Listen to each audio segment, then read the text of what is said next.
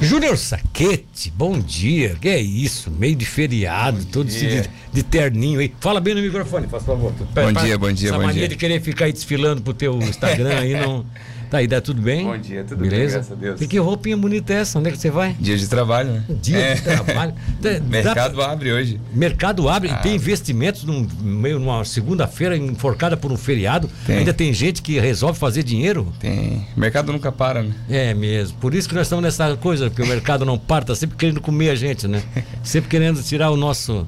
Tá, É mas e aí, verdade. quais são as novidades para hoje? Nosso, a nossa resenha sobre economia. Sobre economia. Então, a gente vem vendo aí um, um desempenho negativo da Bolsa nos últimos meses. É? Terminamos aí semana passada, na sexta-feira, com uma das piores quedas do ano. Pois é, o que que aconteceu? 2,09 a O que, que aconteceu ali? 103.500. O que, que aconteceu ali? É, esse mês de outubro foi muito ruim pra gente. A gente já vem seguindo uma, uma maré um pouco em queda desses últimos tempos. Sim. Mas descolamos o exterior, S&P 500, Dow Jones, Nasdaq lá bateram máximas históricas na sexta-feira. O que que fez a gente descolar? O risco político fiscal.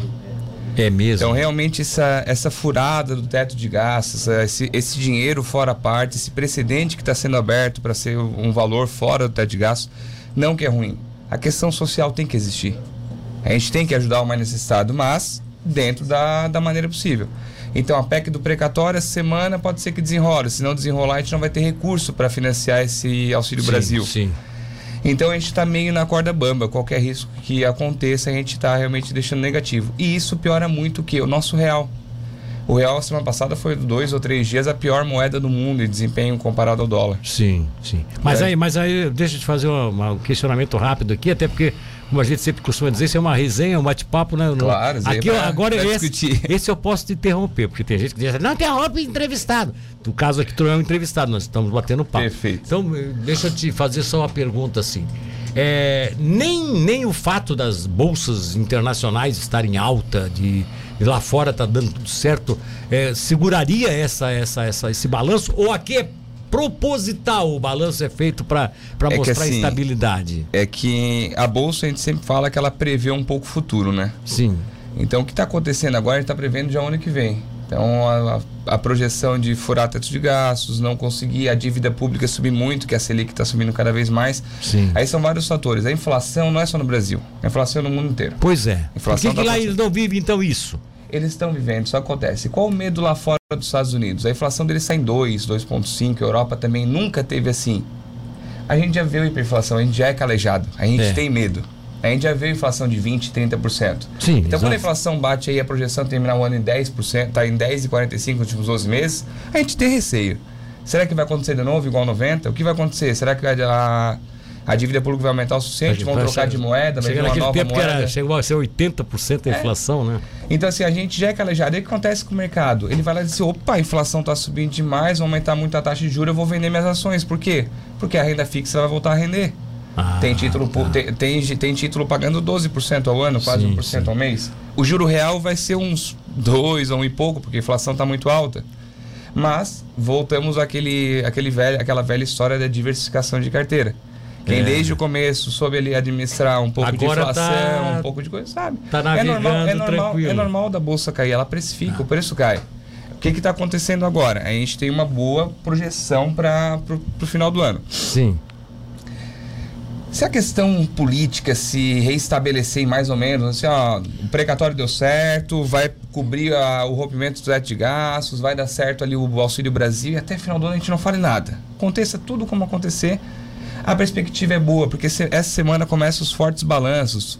Itaú, Bradesco, é, Embraer. Então vai ter a divulgação do resultado das empresas. O que acontece? E está sendo positivo, pensa, né? pensa o seguinte, uma bem hipótese aqui, vamos, vamos supor, o Bradesco da vida. Sim. O Bradesco divulgou um lucro muito bom. O pessoal vai olhar as ações, pô, o Bradesco caiu 15% nos últimos dois, três meses.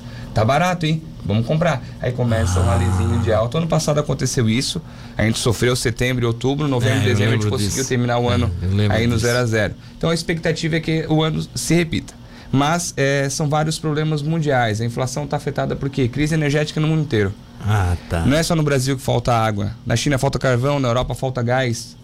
A Europa está praticamente dependente da Rússia A Rússia para a questão tá do gás. É, a Rússia. Então, por que, por que, que eles estão procurando gás? Que eles querem energia limpa.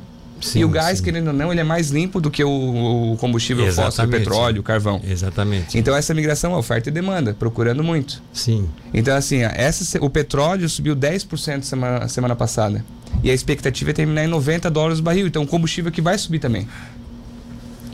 É mesmo, é? Nosso preço é equiparado com o barril lá fora. Aí quinta-feira vai ter a reunião da OPEP+, que é a Organização dos Países Produtores de Petróleo. Sim. Eles vão fazer uma reunião para ver se conseguem aumentar a produção diária aumentando para conseguir perder. segurar um pouco do preço, para não ter essa hiperinflação. Pra perder o preço. Então, assim, porque, os porque eles, eles também estão preocupados, no, no, no, na verdade. Sim. Os fornecedores o... de petróleo estão preocupados porque com esse preço que está em alta, está tá botando todas as economias um pouco na, no, no, Sim. no balanço as, As pessoas estão né? vendo combustíveis seis e pouco, sete, trezentos, quatrocentos reais para encher um tanque, às vezes tu roda uma semana. Então assim, vai, vai chegar um momento de se procurar meios alternativos Sim. A hora que o pessoal vai começar a deixar de andar de carro, aí vai começar é. a deixar de comprar carro. O ano passado foi uma compra de carro muito grande. Não, hoje, então, passado... hoje eu recebi uma informação pelo meu carro, que é um carro de um certo padrão, assim, de, uh, de, de cinco anos, seis anos. Eu, eu, eu, eu, eu ganhei com um carro parado nesse ano, ao invés de eu perder na tabela FIP, ela aumentou. Uhum. Eu ganhei 30% de valor, porque não tem um mercado de novos, né? Então, consequentemente, então, assim, o meu, olha que é um carro conservado, ele tem, ele tem um valor. Então, olha a quantidade de pessoas que não tinham carros e adquiriram no passado porque a taxa estava muito baixa. É. Então, a quantidade de pessoas consumindo combustível, voltando às economias, pessoal em São Paulo acabou a restrição. Tem que Sim. ter máscara e tal, mas está liberado público. Então o pessoal vai voltar a andar de carro, vai voltar à escola, daqui a pouco volta 100%, vai voltar a levar. Então essa demanda vai aumentando. Aí acontece, Sim. tem que controlar com a produção diária. Por isso que eles estão fazendo isso lá fora. Isso. E outra, o mundo inteiro precisa de combustível fóssil para ter energia. O petróleo diz aqui, pô, eu sou o combustível fóssil que vocês precisam. É. Então meu preço está lá em cima. É oferta ah. e demanda. É. O petróleo é necessário, a não ser que crie-se uma, uma fonte alternativa de energia que eu estava até vendo, vendo semana sobre isso, a urânio. A reserva de urânio que a gente tem disponível dá para abastecer 40 mil anos de energia. A reserva do, do de planeta. Urânio, de urânio. Do planeta. Isso acontece, claro, tem muitos estudos a serem realizados para a questão da energia. Anos, quantos 40 anos? mil. 40 mil anos? Então 40 a vida inteira, mil. acabou. A vida inteira acabou, é, porque não é uma Registro nova... diz que, diz que a gente tem 6 mil anos de história praticamente. Sim, sim, sim. Então, mas o que acontece? energia nuclear é uma coisa que tem que ser muito bem estudada e bem provável que agora, sem solução gás, tá, vamos dizer que está acabando. Petróleo está muito alto. Carvão acabou. Carvão se bem que é fácil, carvão tem muito, é só, sim, é só sim, querer minerar. Sim, e o investimento para mineração de carvão não é tão alto quanto de urânio. Sim. Só que se começasse para estabelecer a questão de energia nuclear, começariam a aumentar o capex. Capex é o investimento nessa parte. Aí eles aumentando o investimento em energia nuclear, pode ser que tenha energia mais barata e não dependemos disso. Depois do tempo, claro, tem que achar um descarte para esse lixo nuclear, que hoje não tem, mas é questão da evolução. Quando fizeram a máquina a vapor em, na, na, Revolução Industrial, não pensavam na poluição, depois começaram a ver. É. Então, é, eu acho que é legal a gente chegar tudo como uma evolução. Acho que está num processo bem disruptivo. A pandemia é, veio mas... para dar uma zerada a gente vai mudar algumas coisas. Ó, o carro elétrico está cada vez mais, pois mais é, cotado. Tá certo, mas a, mas a energia deu uma zerada, a pandemia deu uma zerada, tá? Só que a partir da pandemia também, não, não só zerou a questão de, de, da evolução que nós temos, que novas ideias começam a surgir, mas também é, balançou a economia, é, faz com que nações acabem empobrecendo, Sim. pessoas percam empregos. Isso não é um, não é um paradoxo? Aí que tá todo todo movimento de crise que gerou esse caos, houve mudança.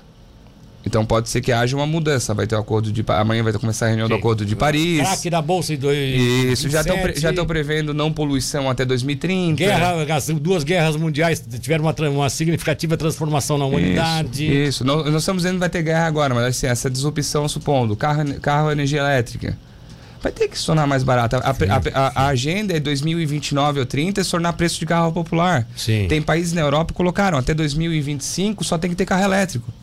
Então essa agenda está mudando. Se tiver só carro elétrico. Mas só carro elétrico não, não vai consumir mais a energia que tem que ser aí, produzida. Aí temos que procurar o quê? Outra fonte de energia. Por isso que eu estou falando que o mundo segue uma sequência. Um exemplo. Sabia que a, so, tá, a Embrapa no Brasil está estudando o alongamento da raiz da soja? Não. Sabe para que, que é isso? Por quê? Que aí a soja. Eh, não, por questão climática, a temperatura sobe cada ano mais e vai chegar um tempo que não vai conseguir plantar. Quanto a raiz mais baixa, consegue ter mais umidade. Ah. Só que essas informações não estão disponíveis para todo mundo. Seria interessante saber. Então, assim, a evolução está acontecendo.